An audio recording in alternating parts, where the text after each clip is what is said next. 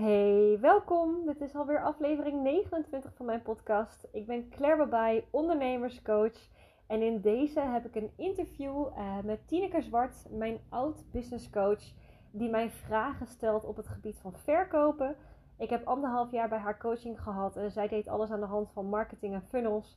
En uh, destijds kwam het voor mij niet lekker uit, omdat ik privé heel veel uh, problemen had. Wat voor dingen, dat vertel ik je in, uh, in de podcast over. En uh, ik heb dus alleen maar met sales, met verkopen gewoon uh, gewerkt. En ik ga je daar alles over vertellen hier. Daarnaast um, ben ik een beetje ingespeeld op jullie vragen. Ik kreeg wat vragen of ik wat kortere podcasts kon maken. En ook weer wat individuele podcasts, omdat het toch lekker te luisteren was. Dus uh, dat ga ik doen. Vanaf nu komen er uh, individuele podcasts aan. En um, ik heb daarin ook een uh, soort van cadeautje voor je. Als je mijn podcast namelijk deelt op Instagram of op LinkedIn, op een social media platform en je tagt mij daarin, dan wil ik je uitnodigen om een case bij mij neer te leggen en dan ga ik speciaal een podcast voor jou opnemen. Dus uh, hartstikke tof als je dat wilt doen en mij tagt, want dan kan ik hem zien. Voor nu heel veel luisterplezier en ik spreek je straks nog eventjes. Hey, wat leuk dat je kijkt of luistert naar deze podcast of YouTube-video, waarin ik uh, een, uh, een nieuwe gast heb. En deze keer is dat Claire Babay, een van mijn oud-klanten inmiddels en ook iemand met wie ik veel samenwerk in mijn Business Boost Academy, want ze is een van de business coaches daar. En ja, wij hebben in de afgelopen jaren, wat is het, we kennen elkaar inmiddels zo'n anderhalf, twee jaar zal het ongeveer zijn, hebben we gewoon een hele ja, bijzondere band opgebouwd en is zij uh, enorm hard gegroeid. En Claire is voor mij een van die klanten geweest die heel bijzonder is in de zin dat ik werk heel vaak met mijn klanten met funnels en podcast en weet ik het wat allemaal. En ik heb dat ook al met Claire gedeeld en Claire deed altijd niks van dat alles. Maar toch trok ze gewoon consistent klanten aan, draait ze inmiddels ook een fantastische omzet en uh, gaat het gewoon hartstikke goed. Dus waar we het in deze podcast, op deze video ook vooral over gaan hebben is hoe zij haar business zo heeft opgebouwd, hoe ze dat zo snel heeft gedaan, uh, zonder ook gebruik te maken van allerlei trucjes of funnels of iets dergelijks. En waar we ook even in willen duiken, omdat het iets voor ons, wat voor ons beiden de afgelopen weken of zelfs jaren voor Claire belangrijk is geweest, is hoe kun je blijven bouwen aan je business terwijl het privé even niet zo lekker gaat. Uh, terwijl je bepaalde tegenslagen hebt, op wat voor manier dan ook. Uh, en heel veel mensen die liggen er dan langere tijd ook af. En, en vaak is dat ook heel begrijpelijk. Maar op een gegeven moment is het vaak ook belangrijk dat je toch weer modus gaat vinden tussen aan de ene kant stilstaan bij je verdriet of boosheid in de privésferen, maar aan de andere kant ook je business door blijven uh, bouwen. Dus nou, het wordt een hele brede podcast wat dat betreft. Hey Claire, superleuk dat je er bent. Ja, mooie intro, dankjewel. Ja, hele lange intro, maar jij, dat gaat ook bijna niet zonder heel veel woorden. Want ja, je hebt gewoon een bijzonder uh, verhaal. De manier waarop je het doet is gewoon heel bijzonder. En ik heb al een heel klein stukje ervan verteld. Maar kun je zelf ook nog even jezelf uh, introduceren? Ja, zeker. Nou, ik ben dus Claire Babay, business coach ook voor online ondernemers. Eerst heel erg gepositioneerd op copywriters en content marketeers. Tegenwoordig heb ik uh, die niche wat, uh, wat meer losgelaten en is het eigenlijk gewoon alle online ondernemers wel voorkeur voor kennisproducten dan uh, voor webshops. Zelf is dit mijn, uh, mijn vijfde bedrijf. Ik heb ook een webshop gehad hiervoor. Uh, ik heb een hondenuitlaatservice en school gehad. Nou, ik heb echt heel veel dingen gehad. En coaching ben ik inderdaad echt met jou begonnen. Want ik ben bij jou begonnen als copywriter. Of tenminste, ik kwam bij jou toen ik nog copywriter was. En ik had jou echt uh, ja, ingehuurd om die stap te gaan maken naar coaching. Waar ik echt niks van af wist. Nee. Dus, uh, ik weet heel nog erg dat lang... ook uh, in de kick-off hadden we toen in ons Trello-bord een lijstje gemaakt met alle copyright klanten die je nog had. En hoe ja. je die langzaam ging loslaten. Ja, en dat, dat is weet ik nog. En ik weet nog dat ik er eentje nog inspirerend leven heel lang heb, uh, heb aangehouden, inderdaad. En ik kwam nog bij jou toen ik nog in mijn uh, konijnenhok in Amsterdam uh, woonde. Ja. zesendertig vierkante meter. Want ik had toen echt als droom om naar Spanje te gaan. En dat heb ik, uh, denk binnen, binnen twee, drie maanden had ik dat uh, toen gedaan. En wat je inderdaad zei, ik kwam bij jou en alles ging fout in mijn privéleven op dat moment. Ik werd mijn huis uitgezet, mijn hondje overleed. Nou, in mijn familie ging het allemaal verkeerd. Maar um, ja, ondertussen uh, in Spanje business aan het leiden en uh, het gaat heel goed. Ja, en je hebt een nieuwe liefde. Je hebt inmiddels echt... Ja, je hebt eigenlijk je droombedrijf. Je hebt je droomman. Je droom, ja, locatie om te, om te ja. wonen. Wat is daarin voor jou het belangrijkste geweest om dit allemaal te bereiken? Oeh, dat is een hele goede vraag. Um, ik denk op een gegeven moment gewoon echt oké okay mee zijn dat je alles loslaat. Ik heb er natuurlijk ook al eerder een podcast over gemaakt. Ik, ik had een narcistische vriend toen ik met jou begon. En, en die heb jij natuurlijk in je verleden ook gehad. Dus daar hadden we al connectie. Nou, met mijn moeder en zo ging het allemaal niet goed. Mijn hondje overleed. Uh, ik had problemen met het huis waar ik woonde in COVID. Met mijn huisbaas die aan het verbouwen was. En ik kon niet naar een restaurant. Alles was dicht. Dus toen kon ik niet werken. Nou, er speelde heel veel tegelijkertijd. En ik denk dat ik op een gegeven moment gewoon heb gedacht... Fuck dit alles. Ik ga weg. En uh, nou, ik wilde al heel lang naar Spanje, maar het was op dat moment denk ik ook al een beetje een vluchtactie. Volgens mij heb ik jou op een gegeven moment ook een foto gestuurd dat ik in Barcelona woon. En dat jij echt zag, uh, wat, wat is, dat was ik in één keer binnen twee weken zo. Dus van de een op de andere coachcall was ik in één keer verhuisd. En ik denk dat het belangrijkste is dat ik gewoon vertrouwde van, ja, weet je, de situatie die ik had, dat was niet ideaal. En dat is of met mezelf zijn, of perfect in een situatie waar ik van hou. Maar ik ga niet meer settelen voor halfgebakken... dingen die, die, die ik niet mijn hele leven zou willen aanhouden. En toen nee. heb ik gewoon echt alle knopen doorgehakt. Ja, dus je was eigenlijk ja, vooral bereid om door de pijn van dat loslaten heen te gaan. Ja, maar wel ja. één keer allemaal tegelijkertijd. Want ik heb er wel echt twee jaar over gedaan, volgens mij, om dat zover te krijgen. Ja, en dat zie je heel vaak. Hè? Ik merk dat bij mezelf ook vaak. Je weet op een gegeven moment al langere tijd dat je iets of iemand mag loslaten. Maar ja, dat is natuurlijk eng en pijnlijk en, en allemaal niet fijn. Dus je gaat je kop in het zand steken. En op een gegeven moment bouwt het zich allemaal op. En dan ontstaat vaak een moment dat je het echt niet meer trekt. En dat je in één keer... alle knopen door. Ja, klopt. Ja. En dat, dat is dan je breakthrough, zeg maar. Klopt, en je breakdown uh, tegelijkertijd. Ja, ja dan ja. wordt op een gegeven moment de, de pijn van doorgaan... Wordt, wordt eigenlijk groter dan de angst voor het loslaten... en de pijn van het loslaten. Ja, ja. Dus ja, ja net anders dan de pijn van het, van het aanhouden bedoel je... in plaats van de pijn van doorgaan. Ja. Dus de pijn van het aanhouden, ja, true. Klopt, ja. Dus dan, dan maak je die keuze. Pijn zet mensen toch in beweging ook, hè? Ja. En waar ik ook heel benieuwd naar ben is, want jij bent echt binnen no time ben je supersnel gegroeid ook als, uh, als business coach.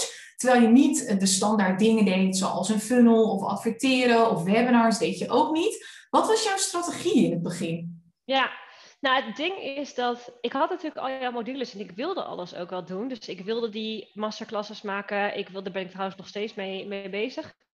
Ik wilde die, dat e-book en dat soort dingen. Maar het ding is van dit soort dingen neerzetten. Het kost even tijd om het neer te zetten. En daarna hoef je er niet meer aan te zitten. Loopt het automatisch. Maar die tijd om het neer te zetten, die had ik niet. Omdat het dus zo slecht ging privé. Ik zag er niet uit. Ik uh, was helemaal bleek. Ik had kringen. Ik nou, huilde mezelf uh, zo'n beetje elke nacht uh, in slaap met, met hoe slecht het privé ging.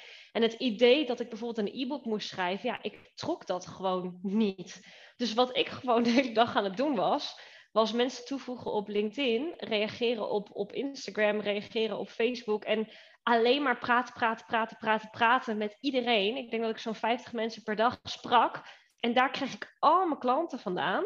En iedere keer dat ik klanten had en mensen sprak, fotootje van het coachingsgesprek, hup op Instagram. Heel veel social proof verzamelen. Ja, en daardoor is het echt gewoon binnen een paar maanden door het dak gegaan, alleen maar door te kletsen. Want weet je, als je met mensen praat, dan heb je even één minuut een voice memo en je kan inchecken op het moment van de dag dat je wil. Niemand ziet je. Je hoeft niet twee dagen jezelf op te sluiten om iets te schrijven, zeg maar. Dus dat, ik hoefde geen team te hebben, ik hoefde niet in de techniek te duiken. Dus dat was heel, heel, heel makkelijk voor mij. Ja, en ja. weet je, uiteindelijk, mensen maken sales vaak heel groot. En ik, ik zie heel vaak dat ondernemers zich een beetje verliezen in alle middelen daarvoor. Dus ja. podcasten, webinars maken. Uh, sommige ondernemers hebben acht e-books. En uiteindelijk gaat het om niks anders dan connectie maken. Sales ja. is verbinden, is helpen. En dat heb jij eigenlijk gedaan. Je bent teruggegaan naar de essentie. Maar dan wel een volgende vraag ook. Want kijk, het klinkt natuurlijk heel makkelijk. Hè? Je moet gewoon met mensen praten. Je moet gewoon berichtjes sturen. En je, en je moet dit en je moet dat. Um, maar wat zeg je dan op zo'n moment? Want daar ligt vaak de drempel. Hè? Mensen die weten dan vaak niet, maar, maar hoe begin ik? Wat voor berichtjes stuur ik dan? Of hoe ga ik verder? Wat zijn daarin de dingen die jij hebt gedaan en misschien ook nog wel steeds doet? Ja, dat was de vraag die ik inderdaad ook het uh, meeste krijg, omdat mensen het dus heel moeilijk vinden om die eerste stap te maken. Maar ik vergelijk het altijd een beetje met, met daten. Stel dat je iemand ziet in een kroeg en je wil daarmee op date gaan, dan kom je ook niet binnen met, hey, wat leuk, hoe gaat je privéleven, wat doe je voor werk en dat soort dingen. Het eerste wat je zegt is, hey, ik zag je staan aan de bar, ik vind je leuk, wie ben je?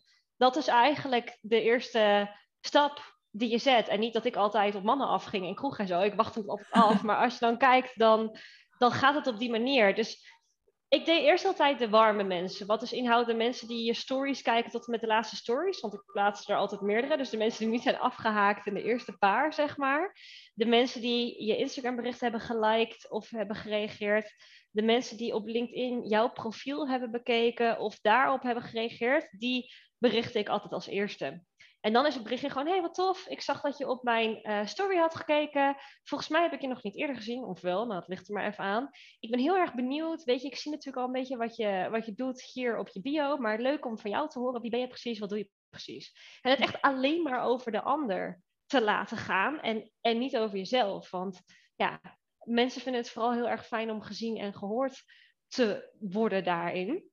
Dus echt puur op die persoon zelf focussen. Nou, dan krijg je of een bericht terug of niet.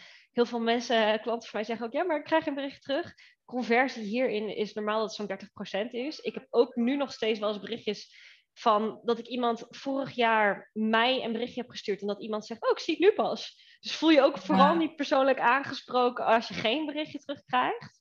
Nee, en wat jij eigenlijk zegt is, de conversie hierin is dertig procent. Dus, dus je zegt eigenlijk, als je tien mensen een berichtje stuurt, dan krijg je van drie mensen een reactie. Ja, zoiets. Okay. Ja. Ja. Ja, binnen, binnen zo'n vierentwintig, achtenveertig uur, zeg maar. Ja. Vaak reageren andere mensen wel later, dat heb ik nooit bijgehouden. Maar, en dat is het ook. Wat, wat ik vaak van klanten hoor is, ja, ik heb uh, Josephine gisteren bericht en ze heeft nog helemaal niet gereageerd. Dan zeg ik, het idee dat jij weet dat jij gisteren een Josephine heeft bericht, vertelt mij dat je te weinig doet. Want ik stuur vijftig berichtjes op een dag. De volgende dag weet ik niet eens meer wie ik heb gesproken. Ja. Dat klinkt heel, heel heftig, zeg maar. En natuurlijk, als ik een gezichtje erbij zie, dan weet ik het natuurlijk nog steeds. Maar ik kan me nooit herinneren die wel of niet hebben gereageerd, omdat ik altijd alweer tien stappen verder ben dan, ja. dan dat. Ja, en dat is eigenlijk een heel mooi beschermingsmechanisme ook. Want als je dus in die volume ook berichten gaat sturen, dan krijg je er altijd ook wel, nou ja, met dertig procent, vijftig berichten, krijg je er vijftien terug. Dan, dan ja. zit je al meteen weer in de soort van, oh, ik word geaccepteerd, het wordt gewaardeerd dat ik berichten stuur. Ja, en vanaf daar heb je altijd mensen die heel kort afberichten. En dan heb je ook weer vragen zoals, ja, maar wat moet ik daar dan mee? Ja, niks. Want als iemand een bericht stuurt, hé, hey, wat leuk, ik ben uh, Petra, ik doe dit, punt. Ja, dan moet je een beetje aan gaan trekken. Oh, wat leuk, ik ben deze persoon. Maar goed, dat wordt helemaal niet gevraagd. Dus dat soort berichten laat ik vaak ook open. Of liet ik vaak, tegenwoordig doe ik dit niet, niet meer echt. Maar liet ik vaak ook open. En de mensen die echt uh, tien voice memo's terugsturen. Want het ding is, ze zien dat ik business coach ben. En heel veel mensen die zien dus dat ik vraag, hey, wat doe je, wie ben je? En die komen dan met een hele lap tekst met wat ze allemaal al geprobeerd hebben. Wat allemaal nog niet werkt. Kijk, en die hebben gezien wat je doet. Daar kan je mee gaan bellen. En dat zie je al een beetje aan de reacties. Of ze waarderen dat je bericht.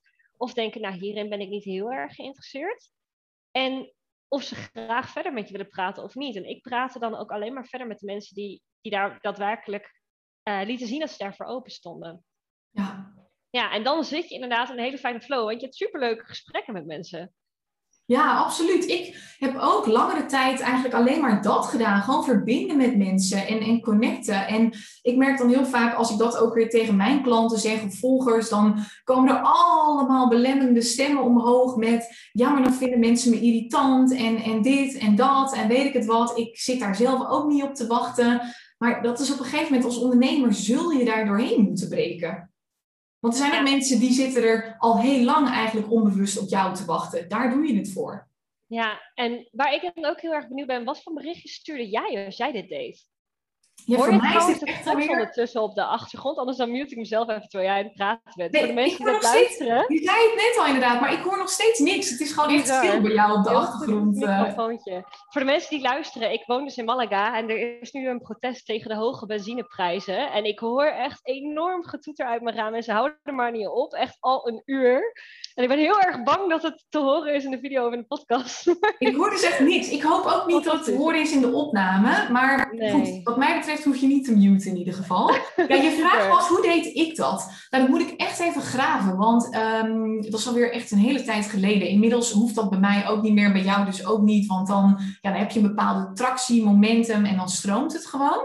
Maar ik deed eigenlijk een beetje hetzelfde als jij. Ik keek ook naar de warme mensen. Dus wie heeft er tot het einde van mijn stories gekeken? Of wie reageert er op een poll? Of uh, wie reageert er op zo'n vragensticker of iets dergelijks? Of wie liked er? Uh, en dan was het eigenlijk ook gewoon verbinden. Dus ik ging dan ook totaal niet connecten vanuit de intentie... oh, jou kan ik eens even lekker binnentrekken voor mijn, uh, voor mijn coaching.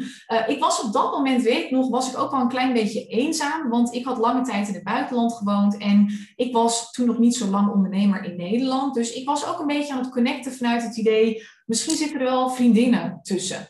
Uh, dus ik ging daar heel open in en ik dacht, nou, het kan alle kanten opgaan. Misschien kan iemand mij helpen met iets. Misschien kunnen we vriendinnen worden. Uh, misschien kan ik haar helpen, want meestal waren dat dan vrouwen. En van daaruit ontstonden gewoon leuke gesprekken. En wat ik bijna wel altijd deed, is even iets persoonlijks sturen. Dus je ziet bijna altijd wel op iemands Instagram-account dat... Uh, dat iemand net op vakantie is geweest. Of dat iemand uh, kinderen heeft of iets dergelijks. En ik probeerde het dan wel persoonlijk te maken. Door daar iets over te zeggen. En van daaruit het gesprek verder aan te gaan. Of wat ik deed. En ik merk dat dit bij mij vaak ook goed werkt. Als je mij opwarmt als, uh, als klant. Is gewoon langere tijd iemand volgen. En in het begin alleen maar wat complimenten en zo geven. Dus uh, korte berichtjes. Dus iemand deelde bijvoorbeeld dat ze jarig was. En dan zei ik, hey, gefeliciteerd. Ik hoop dat je een fijne dag hebt. Of Of iemand deelt iets over dat ze een, een goede maand heeft gehad. En ook dan nog niet meteen dat gesprek aangaan. Maar eerst gewoon wat complimenten geven. Gewoon wat, wat liefde sturen. Beetje zo. Ja, ja, ja, superleuk. En had je dan ook echt in je hoofd van... hey, dit is een persoon die ik heel erg leuk vind. Laat ik deze even volgen. Want ik volg nu zo'n driehonderd mensen. Niet iedereen komt natuurlijk tegelijkertijd in je feed terecht. Ja, ik had vaak wel een soort van um, een, een leadlijstje. Dus mensen die op mijn verlanglijstje stonden. Dat waren gewoon ja. mensen en die zijn dan op een bepaalde manier op je pad gekomen. En dan voel je gewoon direct, dat gevoel heeft bijna iedereen wel eens gehad. Van, oh, ik kan jou helpen. Ik vind je een fantastisch mens. Ik wil gewoon iets met je, uh, met je doen. Uh, dus d- dat deed ik altijd wel. Die mensen volgde ik echt. Maar ik deed het ook niet bij te veel. En dat doe ik nog steeds niet. Ik geloof wat dat betreft echt in ignorance is, is bliss. Want als ik te veel mensen ga volgen, ja, dan raak ik gewoon overweldigd. Weet je, ik ben echt mega gevoelig met dat soort dingen. Daar word ik dan weer lui van, of depressief, of minder creatief. Dus dat zijn echt maar een paar mensen. Ja, precies. En qua leadlijstje, hoeveel mensen had je er dan ongeveer op? Niet te veel hoor. Ik had er vaak maar vijf of zes. Ja. Want ook, en ik heb wel een aantal klanten, die hebben er veel meer. Uh, ik, ik heb bijvoorbeeld één klant, die heeft er echt wel twintig altijd. Maar weet je, dat is ook een beetje wat werkt voor jou. Ik vind twintig alweer veel te veel. Ja. En, en nu heb ik helemaal geen leadlijst. Ik, ik heb nu gewoon andere systemen voor me, voor mijn werken. Ja. ja. Ja, en waar ik dan ook benieuwd naar ben, is uh, dat stukje over nou, dat het dan privé zo uh, slecht ging. En ik, ik merk daarin heel vaak, en misschien zie jij dat ook al bij je klanten, dat mensen dan snel geneigd zijn om overal hun handen ervan af te trekken. En eigenlijk alleen maar in de, ja, in de positie te gaan zitten van ik, ik weet het allemaal niet, ik kan niks, ik krijg ook niks geproduceerd. Hoe kreeg jij het dan toch voor elkaar om, ondanks dat je eigenlijk, nou, volgens mij alleen maar huilend, huilend in bed wilde liggen, dat je toch het gesprek aanging met anderen, dat je toch interesse wist te tonen in anderen, dat je toch nog klanten kon helpen ook? Ja, nou, een van de redenen sowieso, je moet wel. Want ik ben al vanaf het begin, zeg maar, dat ik uh, afhankelijk ben van mijn onderneming. Ik heb geen, en dat merk ik vaak, mensen die een soort van opvangkussen hebben. Dus een vriend die wel dingen kan betalen of een baan in loondienst ernaast. Of dat soort dingen, die doen dat vaak niet. Maar goed, als je moet, dan moet je wel. En dan is het je werk. En dat je ook heel erg kijkt, oké, okay, als ik nu een fulltime baan had gehad, had ik hier dan vrij voor gevraagd of niet? Dus dat was ook iets waar ik altijd wel rekening mee hield. En het ding is, als er privé heel veel aan je trekt, dan heb je gewoon, dat is gewoon zo, een soort van writersblok. Dan komt er gewoon ook niks uit. Dan heb je je brein ergens anders. Dan kan je ook niet zoveel. En het enige wat dan lukt, is beginnen. Je moet eigenlijk twintig minuten, uh, en dit weet ik als copywriter, want daar had ik natuurlijk ook heel vaak deadlines. En ja, dan moet je wel, want je hebt een deadline. Altijd tegen de deadline aan, zeg maar. Maar ik ging dan gewoon zitten met een leeg vel papier, zeg maar, met, met een Word-bestand open. Of als ik aan het schrijven was, gewoon echt met, met letterlijk een leeg vel papier naast me. En dan ging ik gewoon steekwoorden opschrijven. Oké, okay, waar zou ik het over kunnen hebben? Nou, bijvoorbeeld over verkopen. Nou, verkopen via stories. Oké, okay, wat kan ik daar dan van zeggen? Wat, wat zijn vragen die mensen hebben? En dan ging ik gewoon die vragen en die steekwoorden opschrijven. En dan maakte ik er daarna een verhaaltje van. En als ik dat dan half had, keek ik er nog één keer doorheen. En dacht ik, oh, hier staat een spellingsfoutje. Hier kan ik even een goede stopper zetten. Hier kan ik iets context, zeg maar, aanbrengen. En dan heb je op een gegeven moment wel een post. Misschien niet een post waar je zelf een tien voor zou geven, zeg maar. Maar dat maakt niet uit. Als je maar iets hebt, dat is beter dan dat je gewoon in één keer van de wereld verdwenen bent. En weet je, voor je klanten, voor je volgers, maakt dat helemaal niet uit. Want die vinden nee. alles fantastisch. Omdat je gewoon kennis deelt die zij nog niet hebben. Dus ja, ja ik moet dan ook altijd denken aan een, een quote. Weet je, tachtig procent voor jou is honderdveertig procent voor een ander. Of wat een, ja. een, een, een zesjespost is voor een ander een tien. Ja. En dat is eigenlijk wat je zegt, ja. Ja, en het is heel lullig, want ik weet, en dat heb ik zelf natuurlijk ook, dat je heel graag vanuit flow zou willen werken. En dat je denkt, oh, ik zou echt gewoon graag willen dat het wat meer stroomt, dat het float, dat ik ga wachten op die flow. Maar flow is eigenlijk focus. En op het moment dat je in de focusmodus bent, raak je in de flow. Ik heb daar ook een andere podcast voor opgenomen, hoe dat dan werkt in je brein. Want het flow-gedeelte betekent eigenlijk dat je dusdanig in je werk zit, dat je alles om je heen in de tijd vergeet en dat het lekker loopt. Maar dat is wat focus is. Op het moment dat jij gefocust bent, dan heb je dat ook. En heel veel mensen die hebben dat automatisch met een paar hobby's, met een paar taken. Ik heb het bijvoorbeeld heel erg als ik met paarden of met honden ben. Of als ik motorrijd. Ik kan zo paardrijden in het bos en dan denk ik, nou, ik ben nog maar tien minuten onderweg. Dan ben ik er al twee uur, zeg maar. Snap je? En met een paar dingen die je leuk vindt, heb je dat sowieso. En voor andere dingen, ja, heb je jezelf er gewoon een beetje in te, po- ja, in te pushen. Dat je gewoon echt even gaat zitten op die stoel en echt even alle afleidingen weghaalt.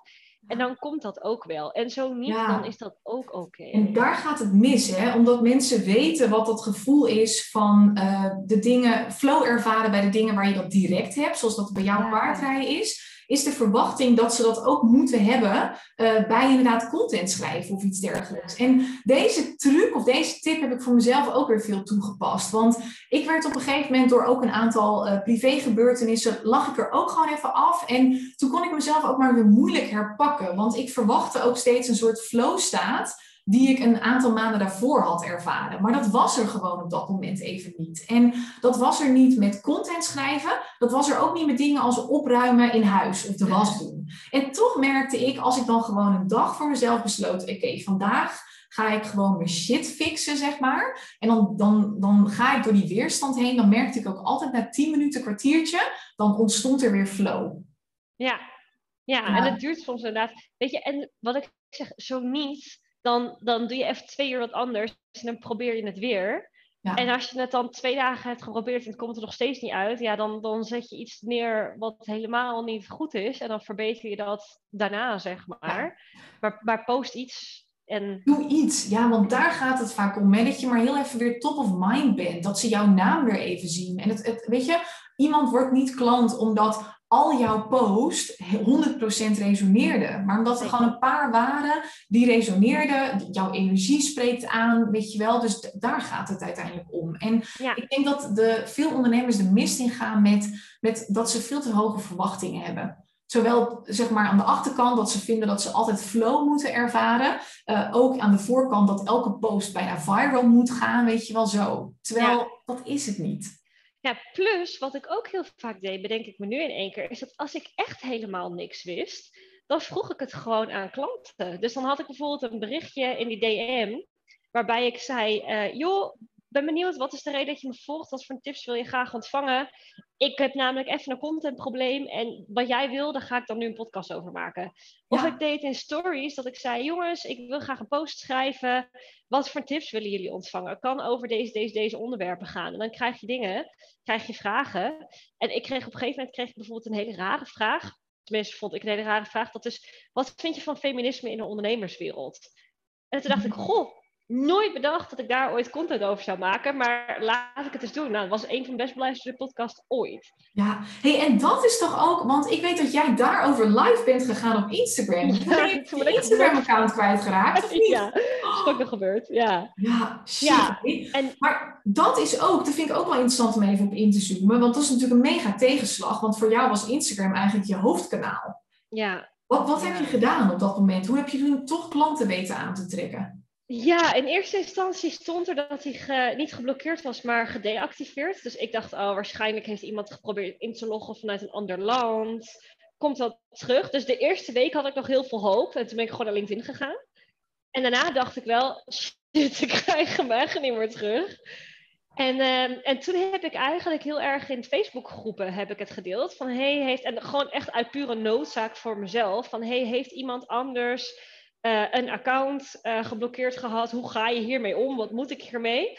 En daardoor kreeg ik dus heel veel zichtbaarheid. Want ik was daarvoor nooit actief in groepen. Wel dat ik af en toe reageerde of iemand anders tagde. Maar daar hield het ook wel op, zeg maar. En um, toen, uh, toen dacht ik na tweeënhalve week... dacht ik, oké, okay, ik krijg hem echt niet meer terug. Dus ik ga een nieuwe openen. Die heb ik toevallig net gisteren weer verwijderd. Doodeng, want die heet Claire Babay punt n l. En ik dacht, oh, kun je nagaan als ik nu de verkeerde verwijder? Dan ben ik echt de zaak, want dan is die echt weg.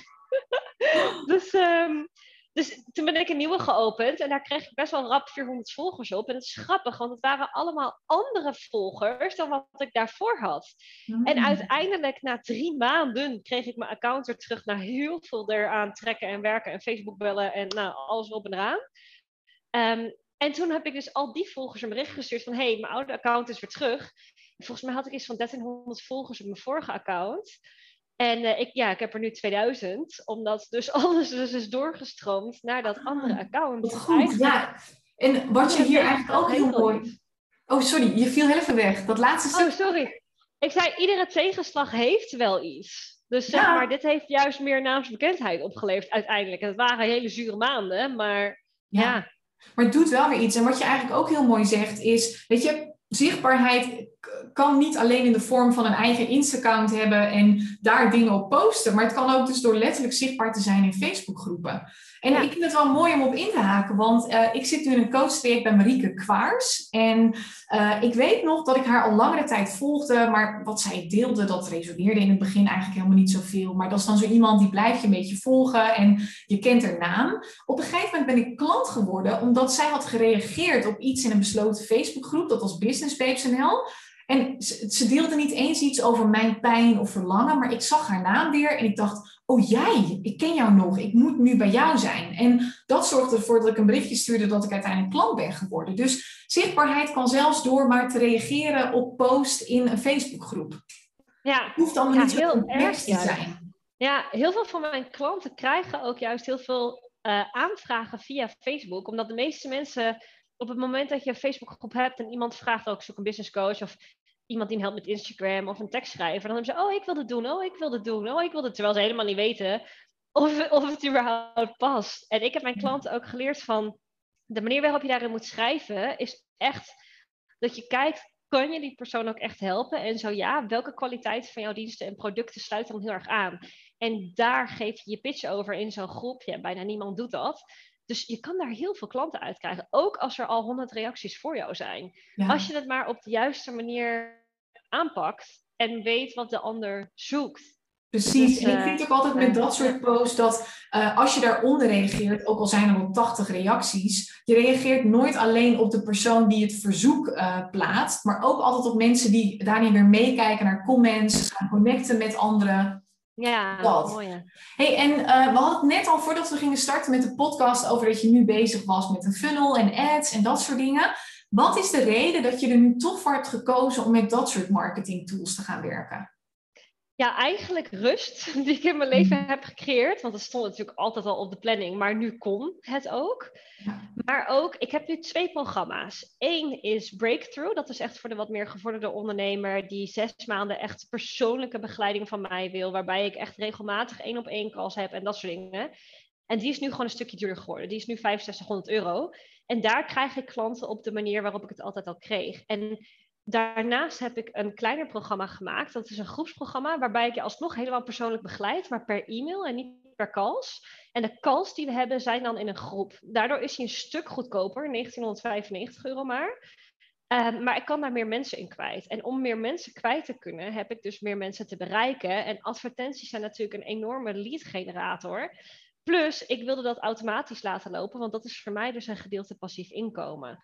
En om dat te kunnen bereiken, heb ik er dus minder tijd aan te besteden. En had ik dus ook echt, echt nu die funnel nodig. Want ik kon niet meer één programma met dat één-op-één begeleiding doen. Want ik had dertig klanten en ik kwam niet meer uit. Ik kreeg... In december had ik, nee, in november had ik tegen mezelf gezegd, ik kan geen klanten er meer bij. Dus ik dacht, oké, okay, ik ga niks meer qua acquisitie doen. Ik ga niemand meer berichten. Ik ga op niemand meer in. Ik ga niet meer op reacties in van mensen, zeg maar, die op mijn berichten doen. Gewoon even helemaal niet, want ik trek het er niet meer bij. Ik kom om in de uren, zeg maar. En um, toen bleef ik maar aanvragen krijgen. Ik dacht, huh, maar als ik dus niks doe, dan komen ze ook nog. Waar komt dit vandaan? Ja, en toen op een gegeven moment zat ik gewoon helemaal vol. Toen dacht ik, ja, ik moet, ik moet dit nu wel veranderen. En dat is ook dus een reden, oké, okay, als je dit verandert, heb je ook die funnel erbij nodig. Dus hij stond altijd op het rijtje, maar nu werd hij echt door het universum, zeg maar, naar me toe gepusht. Ja. Nu heb je hem echt nodig. Ja. En, en ik moet ook uh, altijd weer denken aan, uh, aan zo'n quote, what got you here won't get you there. Weet je, als ja. je wilt groeien op een gegeven moment, dan werken vaak niet meer de strategieën die je gebruikte om tot het punt te komen waar je nu staat. Dat zijn dan juist vaak de strategieën die tegen je gaan werken zelfs. Dus je hebt jezelf ja. en je strategie weer opnieuw te, ja, te, te creëren als het ware. Ja, zeker. Ja, want als ik door zou gaan, weet je, het is natuurlijk best wel tijdsintensief die berichtjes sturen. Ja. En ik zeg wel altijd tegen mijn klanten, dat moet je eerst kunnen. Want als iemand naar jou toe komt en jij weet niet hoe je vanuit normale berichtjes een aanbod kan doen of kan bellen, dan de leads die je krijgt met advertenties zijn weggegooid. Dat is zonde, want je weet niet hoe je ermee om moet gaan. Dus leer dat nou eerst. En daarna kan je, kan je zeg maar die andere mensen heel snel converteren naar klanten en ze helpen daarin. Um, maar goed, ja, je kan het niet alleen maar blijven doen. Het, ja. Nee, op een gegeven moment heb je een bepaald limiet dan uh, bereikt. En als je inderdaad bepaalde groeiambities hebt, ja, dan gaat dat niet meer helemaal samen. Hey, wat zijn jouw doelen eigenlijk voor twintig tweeëntwintig? Uh, nou, privé is dat een hele toffe. Ik wil hier een huis kopen in Malaga. Tof. Dus uh, met mijn vriend, dat is wel heel erg leuk. Ik ben ook stiekem een beetje... Ik wil al mijn hele leven een eigen paard hebben. En ik doe het iedere keer niet, omdat of het geld er niet was, of de tijd was er niet. Uh, of ik verhuisde iedere keer. Want ik heb nu binnen een jaar ook in drie verschillende, vier verschillende steden in Spanje gewoond. Ja, je gaat een paard natuurlijk niet van hond naar her doen. Dus ik denk dat op het moment dat ik in het einde van het jaar zit en ik voel dat ik de komende jaren in Malaga ga blijven, dan zou ik eigenlijk ook wel heel graag een paard willen hebben. Uh, dat lijkt me heel erg tof. En qua uh, business wil ik heel graag de spreekkant op. Alleen ik zit nog een beetje te kijken. Het is zeg maar een idee wat ik al een jaar in mijn hoofd heb. Maar ik weet niet helemaal hoe ik hem ga uitvoeren. Want ik geef wel masterclasses bij andere coaches regelmatig. Uh, nu heb ik er bijvoorbeeld in april heb ik er ook weer drie gepland. Dat ik ook voor andere groepen zeg maar die informatie ga geven. Maar echt sprekersklussen zijn vaak live. En dat is in Nederland. Dus dan ga je op en neer. Dat kan natuurlijk ook wel. Maar ik ben nog helemaal niet in die sprekerswereld om te weten, oké, okay, hoe gaat het werken? Waar kan ik dit doen? Bij wie past het? Waar moet ik online zichtbaar zijn om dit te krijgen? Dus dat is echt nieuw voor mij. Dus uh, als iemand luistert en je denkt, we hebben een spreker nodig, hit me up. Maar dat, dat is wel iets waarin ik me dit jaar wil, uh, wil verdiepen. En is er dan een bepaald onderwerp waar je dan graag over zou willen spreken? Of dat niet per se? Ja, meerdere dingen wel. Uh, sowieso verkopen, dat dat gewoon op een hele fijne manier kan in plaats van pusherig. Ik, ik weet dat, daar word ik nu ook vrijwel altijd voor gevraagd. Omdat dat gewoon iets is waar ik heel sterk in ben. Maar ook dingen over mindset, weet je. Wat, wat ja. doe je? En dan natuurlijk vanuit mijn eigen verhaal, weet je. Ik heb natuurlijk best wel veel meegemaakt in de laatste jaren. Um, waarvoor deze podcast te, groot, te, te klein is om het allemaal te vertellen, zeg maar. Maar... Zeg maar, hoe ga je daarmee om als ondernemer? Hoe ga je die tegenslagen? Hoe kom je die weer boven? Hoe zorgen dat je blijft groeien? Um, marketing, uh, wonen in het buitenland. Ja, het kunnen echt heel veel onderwerpen zijn. Ik heb natuurlijk zelf ook vijf bedrijven gehad in different, different sectors, wilde ik zeggen. In verschillende sectoren. Weet je, ook met multinationals en, en binnenkomen bij echt grotere bedrijven. LinkedIn.